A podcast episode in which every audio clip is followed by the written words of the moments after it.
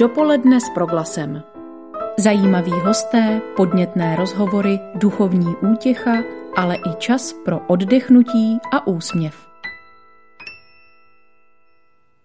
A s úsměvem zdravíme právě i vás všechny, kteří v tuto chvíli za svého společníka volíte Radio Proglas. Jako každý všední den, i dnes nás v čase po deváté dopolední čekají čtyři hosté po telefonu. Mluvit budeme třeba o tom, jakou radost může udělat dopis, který dorazí ve správný čas na správné místo.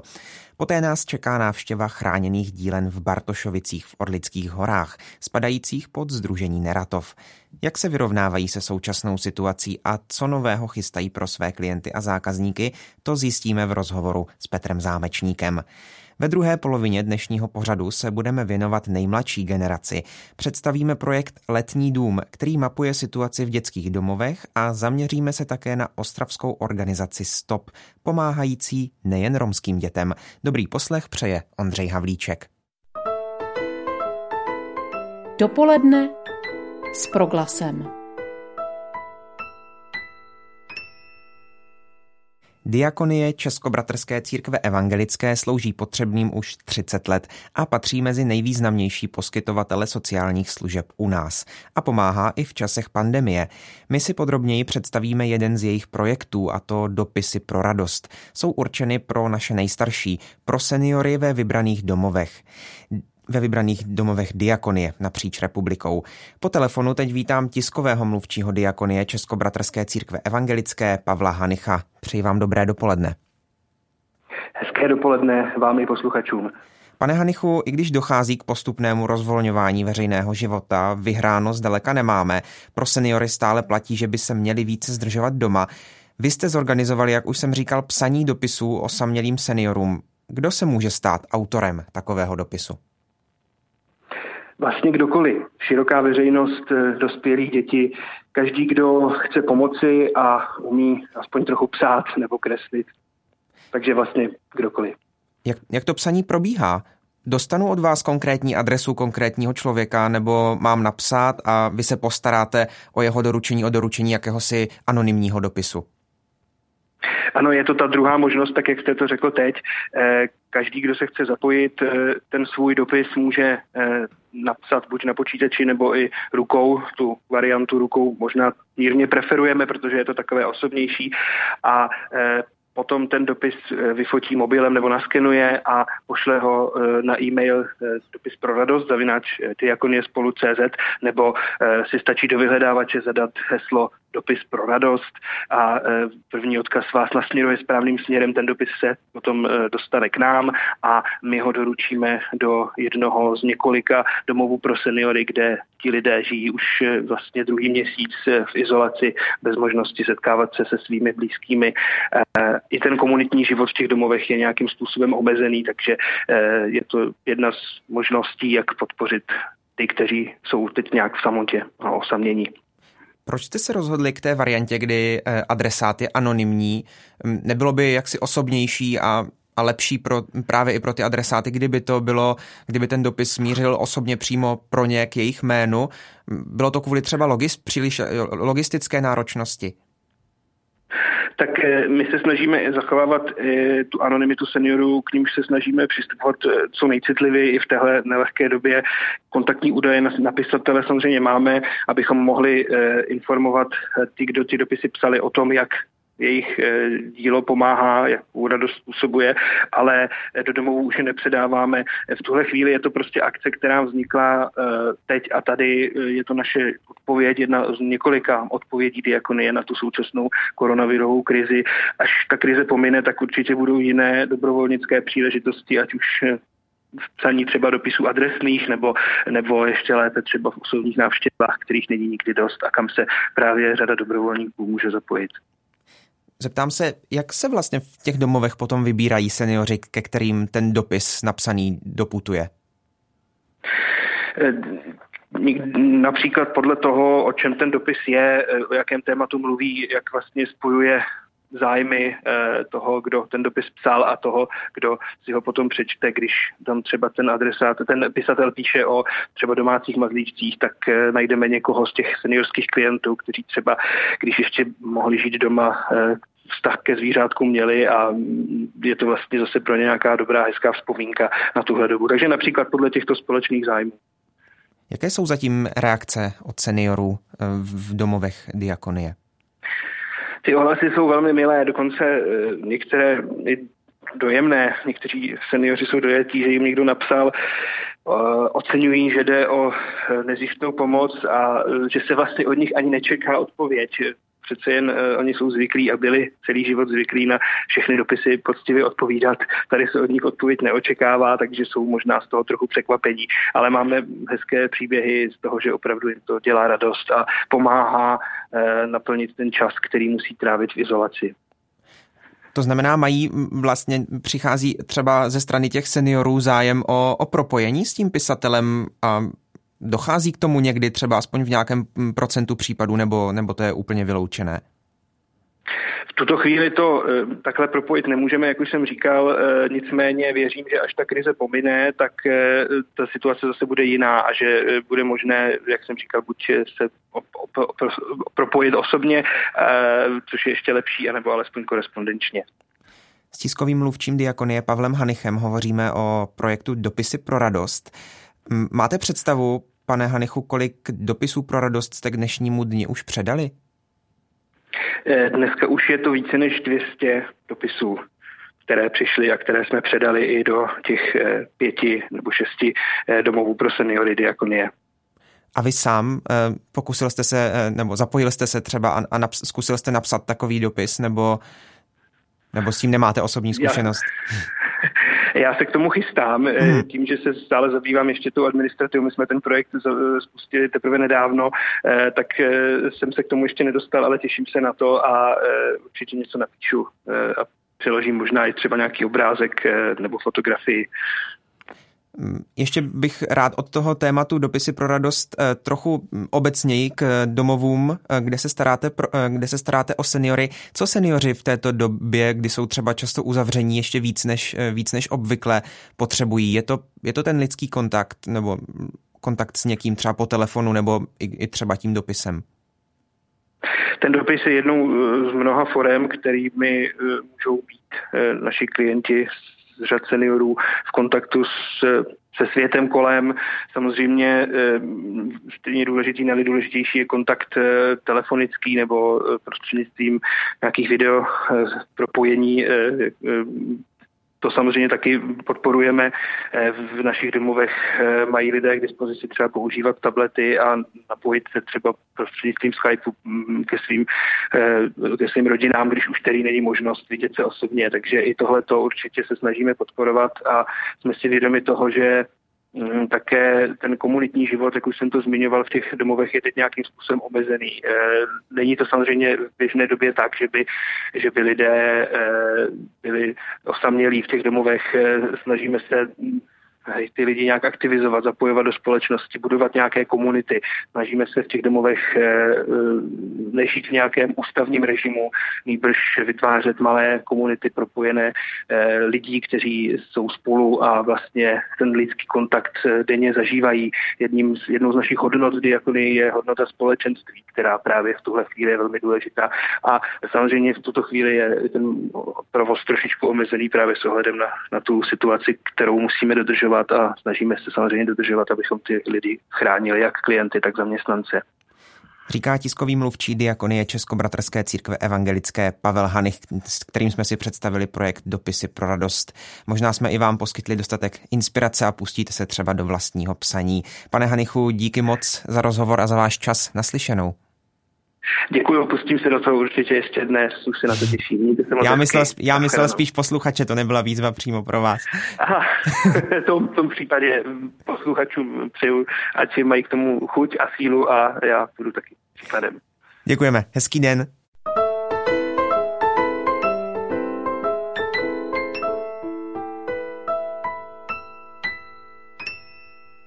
Stále posloucháte Dopoledne s Proglasem.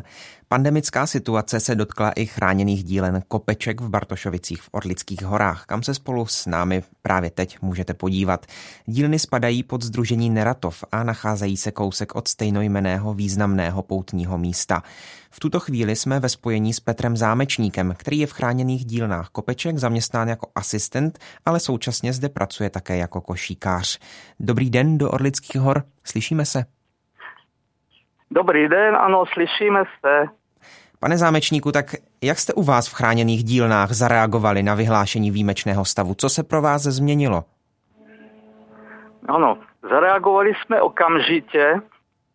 Zaprvé se změnilo, změnil způsob výroby, to ostatně uslyšíte, ale všichni zaměstnanci dostali instrukce, jak se mají chovat, co mají dělat a co mají dělat pro sebe a pro druhý, aby, aby jsme se ochránili všichni, protože tady máme většina z nás, velká část, oslabenou imunitu kvůli různým léčbám a podobně, takže tady bylo potřeba zareagovat rychle a důsledně.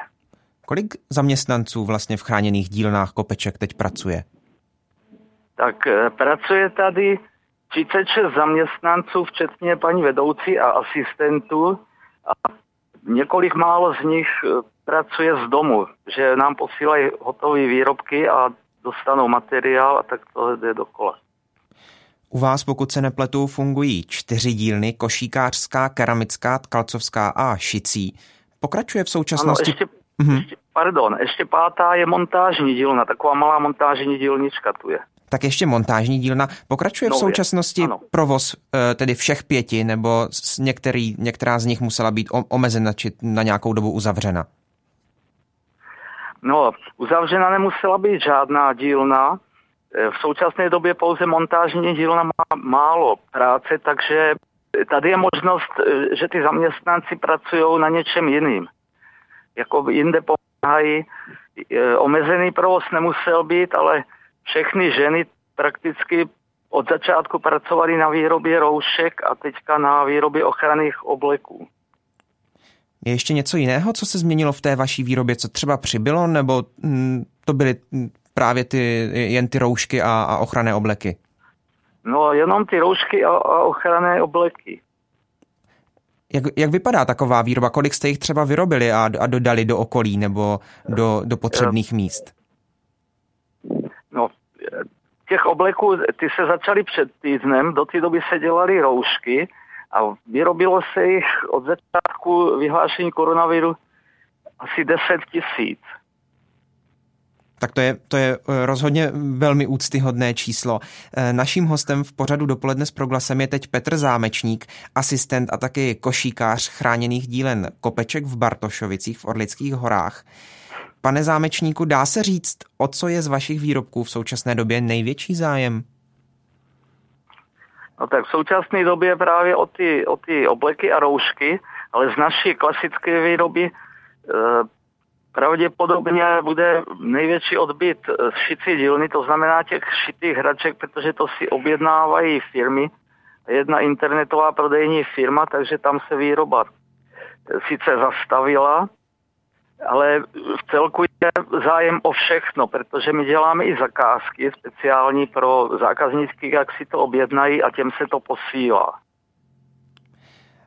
Jak probíhá ten prodej nyní v době různých omezení? Je, dolehly na vás třeba nějaká zvýšená hygienická opatření při prodeji nebo při posílání těch věcí? Ano, hygienická opatření tady jsou a dost přísná, to znamená, že po celém domě dvakrát denně chodí děvčata a dezinfikují všechno, co se dá. Máme tady vlastní obchůdek pro naše výrobky, ten byl uzavřený až do včerejška, včera se teprve otevřel a provoz je situován tak jako v jiných obchodech, že prostě zákazník se zastaví u dveří, je tady krytá střecha, takže ani nemůže zmoknout. Pouští se po jednom nebo po, třeba když přijde rodina, tak se tam pustí a, a takhle to funguje. A jinak, jinak jsme měli vlastní kulturní akce, vlastní trhy a účastnili jsme se i se stánkama jiných a kulturních akcí a to teďka bohužel není. Vyrovnávám finančně teď třeba ten prodej prodej na dálku nebo online prodej, ten zájem právě nebo ten, na, ten prodej, který normálně, normálně máte na těch trzích nebo třeba u vás v obchůdku. Jak je to pro vás teď finančně? No, finančně je to horší, než to bylo. A o tom se bude jednat, o způsobu nějaké náhrady nebo nebo prostě kompenzace od státu a tak podobně, tak to ještě nemáme jasno. Pojďme k něčemu trochu veselějšímu. Já pokud vím, tak vy ano. se s tou uh, trudomyslností, která teď uh, s koronavirem na, na společnost přichází, uh, vyrovnáváte svými, svými způsoby. Slyšel jsem třeba něco o bláznivých středách. Mohl byste to popsat, případně co dalšího? Uh, jaký, jakými dalšími prostředky bojujete s trudomyslností? Ano, tak ty bláznivé středy, to vzniklo v košíkářské dílně, byl to nápad jednoho mýho kolegy, ale všichni jsme se docela úspěšně chytli a funguje to tak, že si vyhlásíme každý týden na středu nějaký kostým nebo nějaký styl, to znamená, že jsme měli několik společenských střed, to znamená, že jsme všichni přišli v košili s motýlkem, s kravatou a podobně. V tom vydržíme celou směnu. Samozřejmě to nesmí mít dopad na pracovní záležitosti a hygienické a jiné. Takže to, tohleto se orientuje tak, aby, aby prostě nebyly problémy s tím. A měli jsme klauny, měli jsme pyžamový den, to znamená, že jsme se oblékli do pyžam současných historických. Je to taková parodie nebo recese, že lidi, kteří nás vidí, tak se smějou už na dálku a tady v domě se přidali i prodavačky a z jiných dílen někteří jedinci, ale hlavně už se taky na to těší. Zrovna dneska ráno se mě na to ptali, jestli bude zítra bláznivá středa. A tady se projevila obrovská kreativita nás všech, že co si člověk doma najde, nebo v chalupě, nebo vymyslí výroby, často si to vyrábíme i sami, ty rekvizity a kostýmy. Zdá se, že... Ale mm-hmm. bavíme se tady spolu, mluvíme spolu sice tak omezeně, že jo, když to je takovýhle, ale tady jde o to prostě nestratit náladu a ty lidi, kteří mají nějaký problém s tím, s tou situací, tak trošku... obveselit, vtipy tady lítají s duchem a tak podobně. Zdá se, že v tom umění nestratit náladu, udržet, uh, udržet si humor, uh, že v tom vynikáte. Tak co byste poradil třeba, po, nebo obecně, teď myslím vy jako kolektiv uh, u vás v chráněných dílnách, tak co byste doporučil nebo doporučili uh, třeba lidem, kteří jsou, kteří jsou uzavření doma, uh, ta situace na ně těžce doléhá, m, smysl pro humor m, moc teď nemohou najít, tak um, jak, jak si zlepšit náladu? No, vše, všeobecně my tady jsme právě většinou prodělali nějakou nemoc nebo něco podobného, takže už jenom to samotný člověka docela postaví na nohy, když nestratí optimismus životní a snaží se tomu čelit. A jinak těm ostatním lidem bych třeba doporučil, když má někdo nějaké koníčky nebo záliby, nebo třeba já bydlím v takové historické chalupě, tak si udržuju teďka o to víc než předtím a, a její okolí. Tak prostě nestrácet hlavu a nezalejst někde do jeskyně, ale, ale snažit se něco dělat a jak to jen jde o, sice omezeně, tak se s lidma komunikovat, bavit se s nimi. My tady jsme docela kulturní lidi a teďka nám právě skončily i ty kulturní akce, takže takže se musí každý snažit po svým se tak nějak s tím vyrovnávat. A myslím, že tady nám se to daří.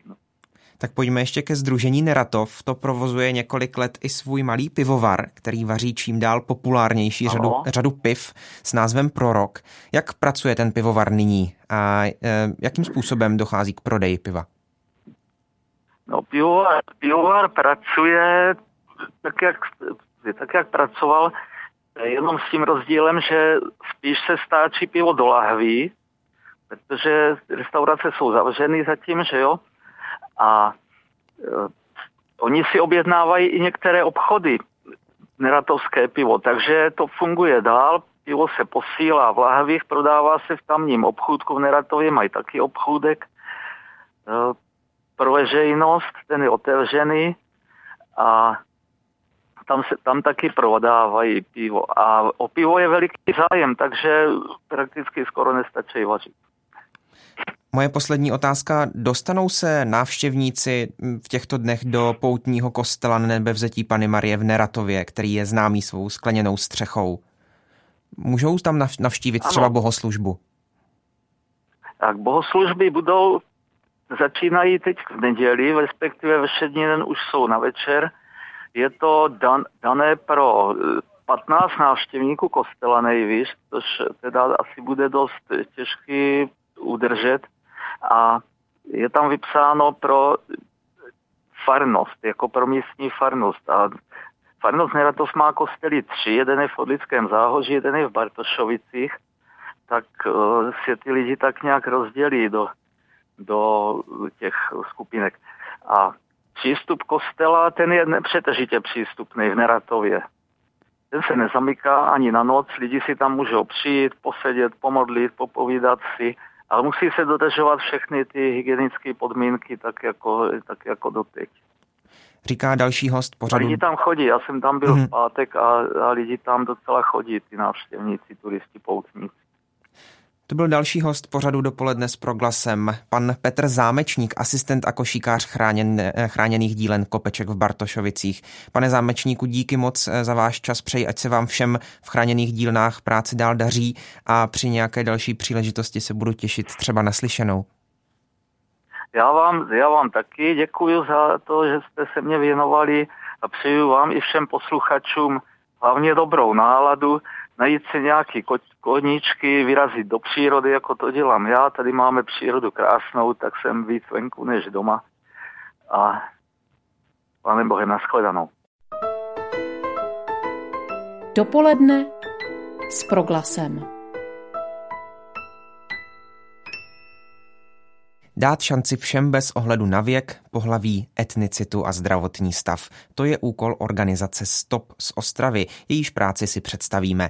Na jejím počátku v roce dva tisíce jedna stálo pár nadšenců, studentů Ostravské univerzity, kteří se chtěli pokusit změnit postavení romských dětí v českém školském systému. Dnes nepomáhají jenom jim, ale všem, kteří složitě hledají uplatnění v životě. Na druhé straně telefonu je teď ředitelka a vedoucí programů této organizace paní Ivona Šťovíčková. Dobré dopoledne.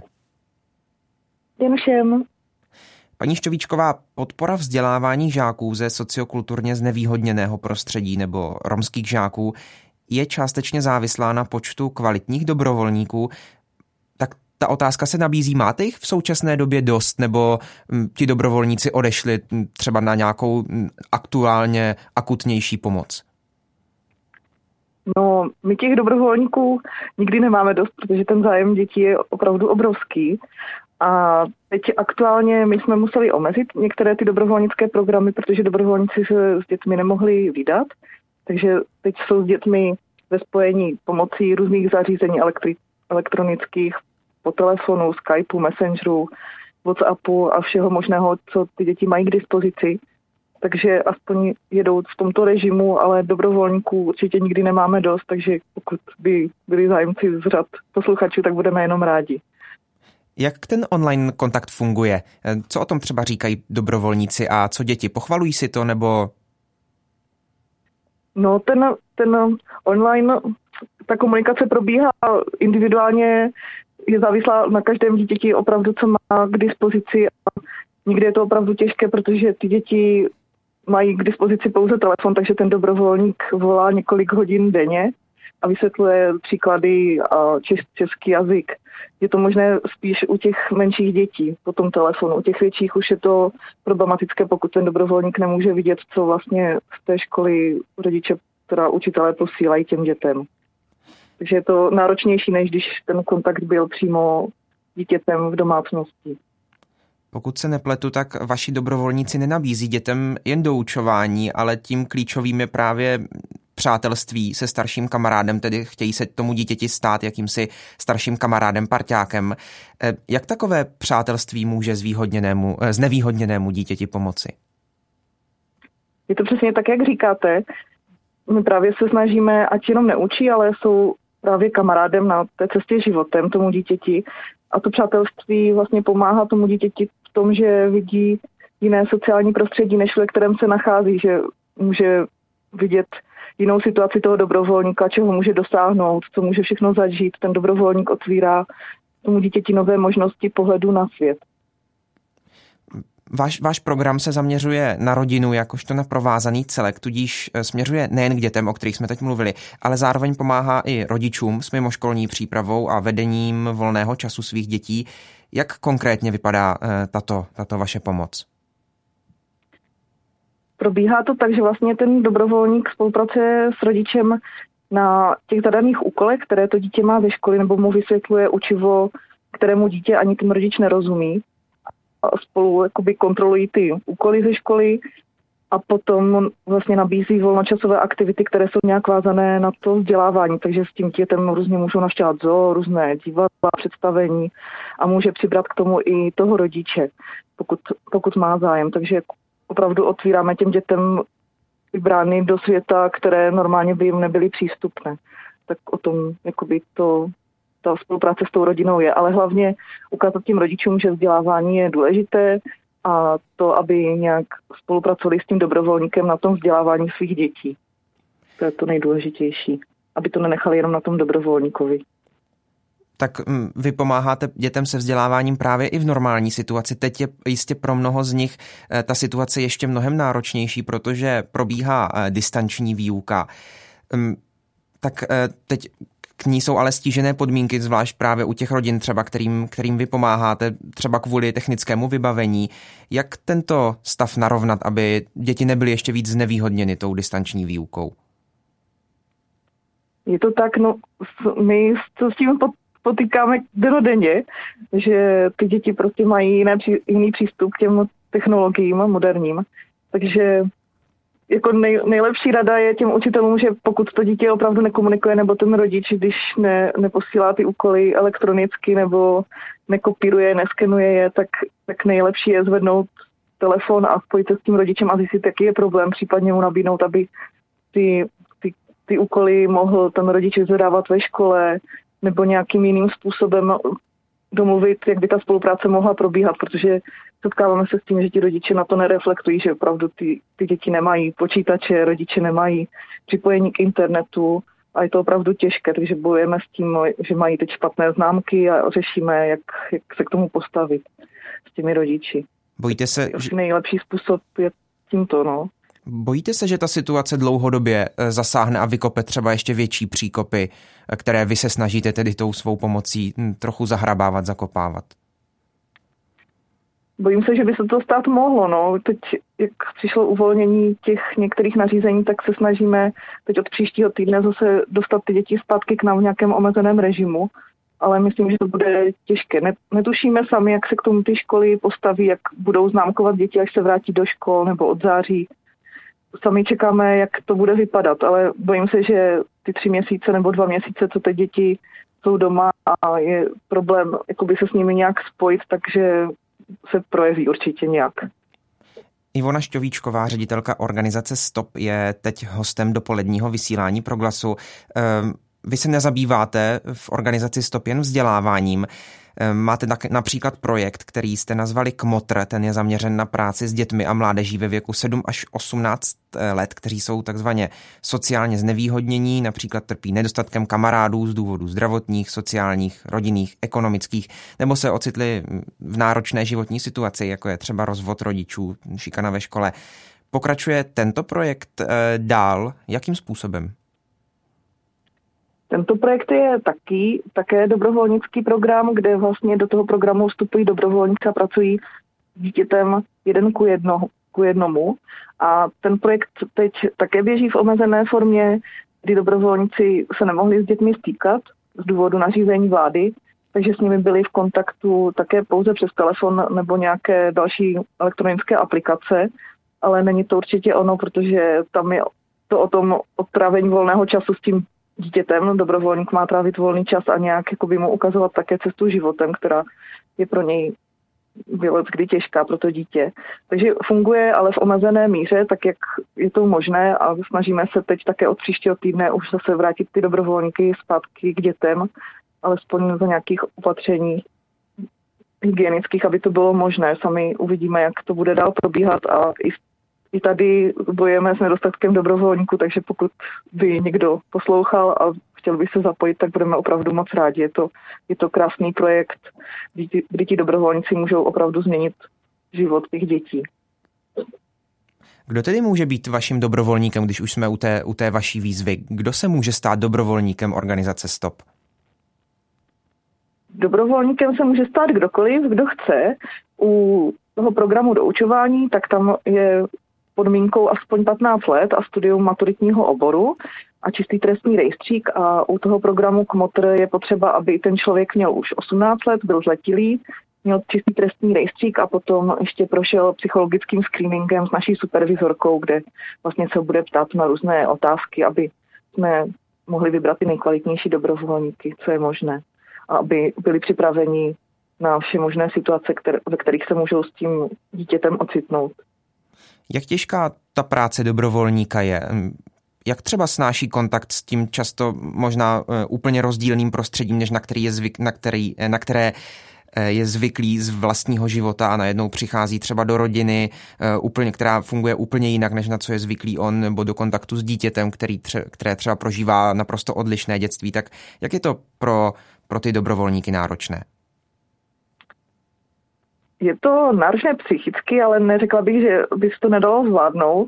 Nikdo si zatím jakoby nestěžoval, že by vyhořel nebo po, po, tře- po několika hodinách té činnosti dobrovolnické, že by to chtěl ukončit. Spíše je to časově trošku náročnější, a potom těm dobrovolníkům jsou k dispozici supervize, kde můžou řešit se supervizorem jakékoliv situace, které vlastně nečekají nebo neví, jak je řešit, a ten supervizor jim pomáhá, aby to dokázali vládnout, radím, jak dál postupovat, a tak vlastně ten supervizor je pořád nápomocný tomu dobrovolníkovi. Nestalo by se nám, že ten dobrovolník by se nějak zhroutil nebo nějak to nezvládl psychicky. Prostě je tam ta supervize, která je to záchranné lano, kterého se ten dobrovolník může kdykoliv chytit, když potřebuje. Hmm. Vytváří se tam pevné pouto mezi dobrovolníkem a tím dítětem, nebo je to hodně individuální a případ od případu a nedá se to třeba zobecnit? Je to hodně individuální, ale z většiny je to pouto silné, že ten dobrovolník se s tím dítem vydá i po skončení toho programu. Máme tam třeba teď aktuálně chlapce, který vlastně začal do programu K M O T R zapojovat se ve dvanácti letech a za chvíli mu bude osmnáct, a věřím, že s tím dobrovolníkem, nebo tedy tady dobrovolnictví, dobrovolnictví zůstane i po svém osmnáctém roku. Na, po svých osmnáctých narozeninách, že budou pořád v kontaktu a budou si pomáhat navzájem. Takže je to opravdu individuální, ale většinou se snažíme, aby ten dobrovolník zapadl jakoby do života toho dítěte, aby byl mu pořád k dispozici, pokud teda chce. Ivona Šťovíčková, ředitelka organizace STOP, je ještě, bude ještě malou chvíli hostem dopoledního vysílání Proglasu. Vy jako organizace pořádáte i pobytové akce, výlety, volnočasové aktivity. Předpokládám, že ty jsou v současné době v návaznosti na vládní opatření neuskutečnitelná zatím, ale zeptám se, jestli už je třeba plánujete, jestli už nějaké chystáte. Plánujeme, měli jsme v, v dubnu dělat víkendový pobyt pro děti, což teď se vlastně zastavilo, ale hned, jakmile to bude možné, tak, tak bychom rádi uskutečnili tento pobyt. Pak máme letní tábor, pak na podzim zase víkendové, víkendový pobyt, a průběžně jednou za čtrnáct dnů připravujeme pro děti, které se účastní našich programů, volnočasové aktivity u nás v organizaci, takže jakmile to bude možné a nějak to dovolí vláda a, po, a možnosti těch dětí, tak hned bychom chtěli, aby k nám začali zase opět docházet. Takže už se na to těšíme, na všechny děti. Mě zajímá ještě poslední, poslední otázka. Vy totiž vašim klientům nabízíte také potravinovou pomoc díky členství v potravinové bance.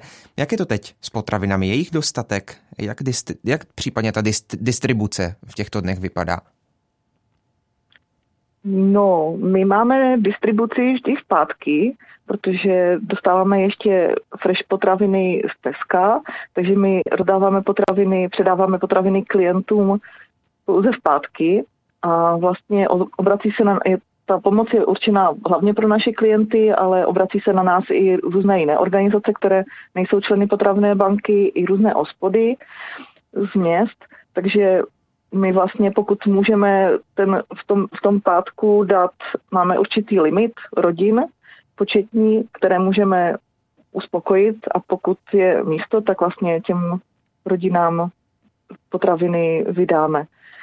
Vydáváme potraviny v určitou dobu od třináct třicet do čtrnáct třicet, kdy vlastně můžou k nám přijít a my jim ty potraviny předáme, které si pak převezmou. Takže potraviny zatím máme a pokud nemáme, tak vlastně voláme na potravinovou banku a to nám potraviny zajistí, pokud mají oni k dispozici. Říká ředitelka organizace STOP z Ostravy Ivona Šťovíčková. Díky moc za váš čas a přeji, ať vám, ať se vaše činnost i nadále daří. Naslyšenou. Děkuji vám moc krát, mějte se hezky.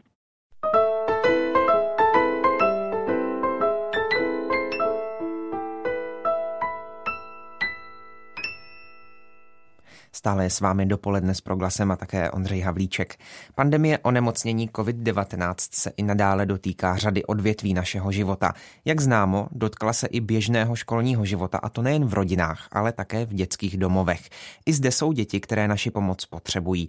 Už roky se právě o ně starají pracovníci Letního domu. Jehož ředitel Jan Bárta je teď hostem vysílání Proglasu. Dobré dopoledne. Dobrý den. Pane Bárto, čím přesně se Letní dům zabývá? Z názvu by se totiž mohlo zdát, že jde o dětský domov, ale tak tomu není. Co je tedy vaší prací? Není to. Není to. Je to aktivita, která vznikla už v roce devadesát sedm a byli to zakladatelé manželé Kokrdovi, kteří pochopili, že děti potřebují se dostat do normálního světa. A tak je vždycky na prázdniny vyváželi ven někam nahory na chatu, byli s nimi, pobývali s nimi i s ostatními dobrovolníky, tak aby vytvářeli takové přirozené rodinné prostředí. No a někde z toho léto vznikl, vznikl ten název Letní dům, ale ty aktivity Letního domu dnes jsou po celý rok, stejně tak nejenom pro děti v dětských domovech, ale v rodinách, kde to moc nefunguje a také se věnujeme doprovázení pěstounů, především se zaměřením na děti. Předpokládám, že ale teď je vaše práce omezená. Tak v čem pokračujete a co naopak muselo, muselo dostat stopku? Ano, je omezená, protože jsme samozřejmě na Měsíc květen měli jako každoročně naplánované setkání dětí z dětských domovů, takzvaný mužinec a sedmikrásky mužinec. Z toho slyšíme, že je pro chlapce, sedmikrásky pro děvčata.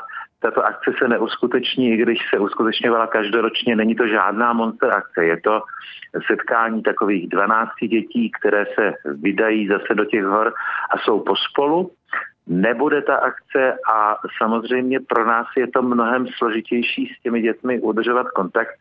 Takže zvoní mobily, zvoní mobily, protože děti samozřejmě jsou na nás zvyklí, protože my tu akci neděláme, takže bychom udělali jednou za rok něco, ale my jsme s těmi dětmi ve spojení minimálně jednou za měsíc.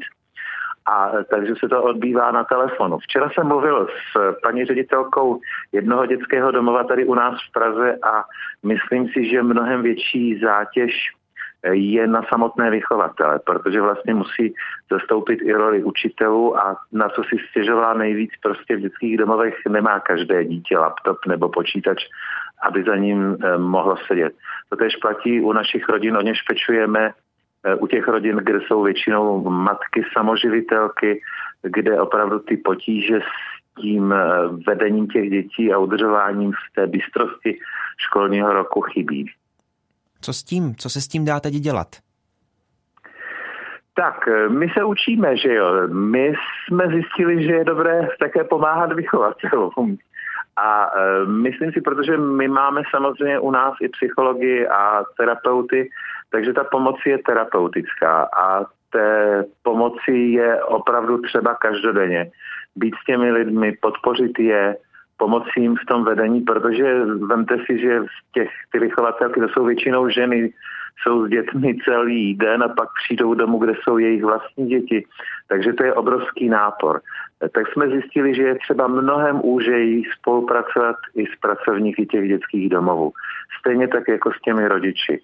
Obracíme se na pomoc těch, kteří by mohli poskytnout třeba počítače, tak aby ty děti měly k dispozici, aby mohly pracovat se školou online. No a samozřejmě chystáme se na podzim, místo jedné akce za měsíc budou tři, protože my jsme samozřejmě povinni, protože to je sociální služba registrovaná, tak jsme povinni samozřejmě tu práci dotahovat do konce, nejde od ní utéct.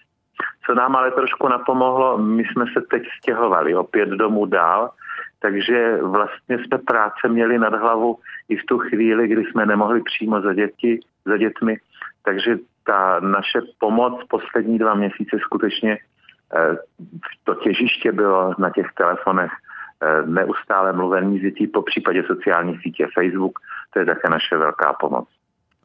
Naším hostem ve vysílání Proglasu je i nadále Jan Bárta, ředitel Letního domu, neziskové organizace, která už dvacet let pomáhá dětem bez stabilního rodinného zázemí. Letní dům také pravidelně pořádal bazary na podporu své činnosti. Zajímá mě proto, zda pro vás tato situace bude nějak zásadní z pohledu ekonomického, jak na vás dopadne. Musím říct, že ty peníze, které šly z těch dobročinných bazarů, nám samozřejmě pomáhaly v mnohem tam, kde jsme nebyli schopni to pokrýt z jiných zdrojů. To nám bude chybět, ale máme naději, že ještě v květnu, to je teď v jednání, budeme moci na náplavce v Praze na jedné lodi poskytnout aspoň jedno dopoledne přes víkend tuhletu, tuhletu akci Dobročinný bazar, od které si slibujeme, že nějaké peníze budou. Ale musím říct, že já věřím na štědrost dárců a mám svoji životní zkušenost, že dobří lidi nevymřeli a že když se na ně obrátíme, takže ty prostředky najdeme. Samozřejmě, že jsou s tím problémy, hledáme možnosti zdrojů, ale já vám řeknu upřímně, že spoléhám právě na ty individuální, obyčejné lidi, dárce, kteří na nás nezapomínají, protože vědí, že té práce je třeba. My už jsme spolu, nebo vy jste to sám na začátku říkal, že ostatně ten název Letní dům pochází z těch původních letních aktivit. Tak umíte si u vás v Letním domě představit léto bez vaší činnosti? Jak se na něj teď připravujete? Budou vaše třeba pobytové no, tábory?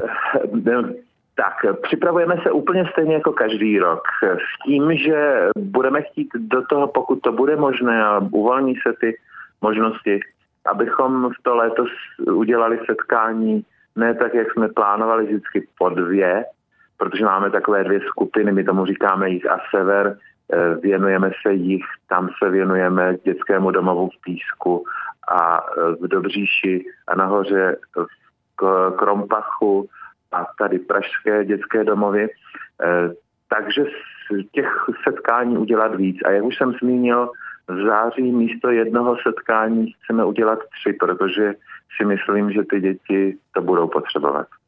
Říká Jan Bárta, ředitel Letního domu, byl teď hostem, posledním hostem dnešního pořadu Dopoledne s Proglasem. Pane řediteli, díky moc za váš čas a taky za rozhovor. Já také děkuji a přeji vám hezký den i posluchačům Rádia Proglas. A od mikrofonu Proglasu se loučí i za ostatní kolegy, kteří dnešní pořad připravili, Ondřej Havlíček, a těším se na slyšenou zítra. Dopoledne s Proglasem. Každý všední den mezi devátou a desátou jsme v tom s vámi už dvacet pět let.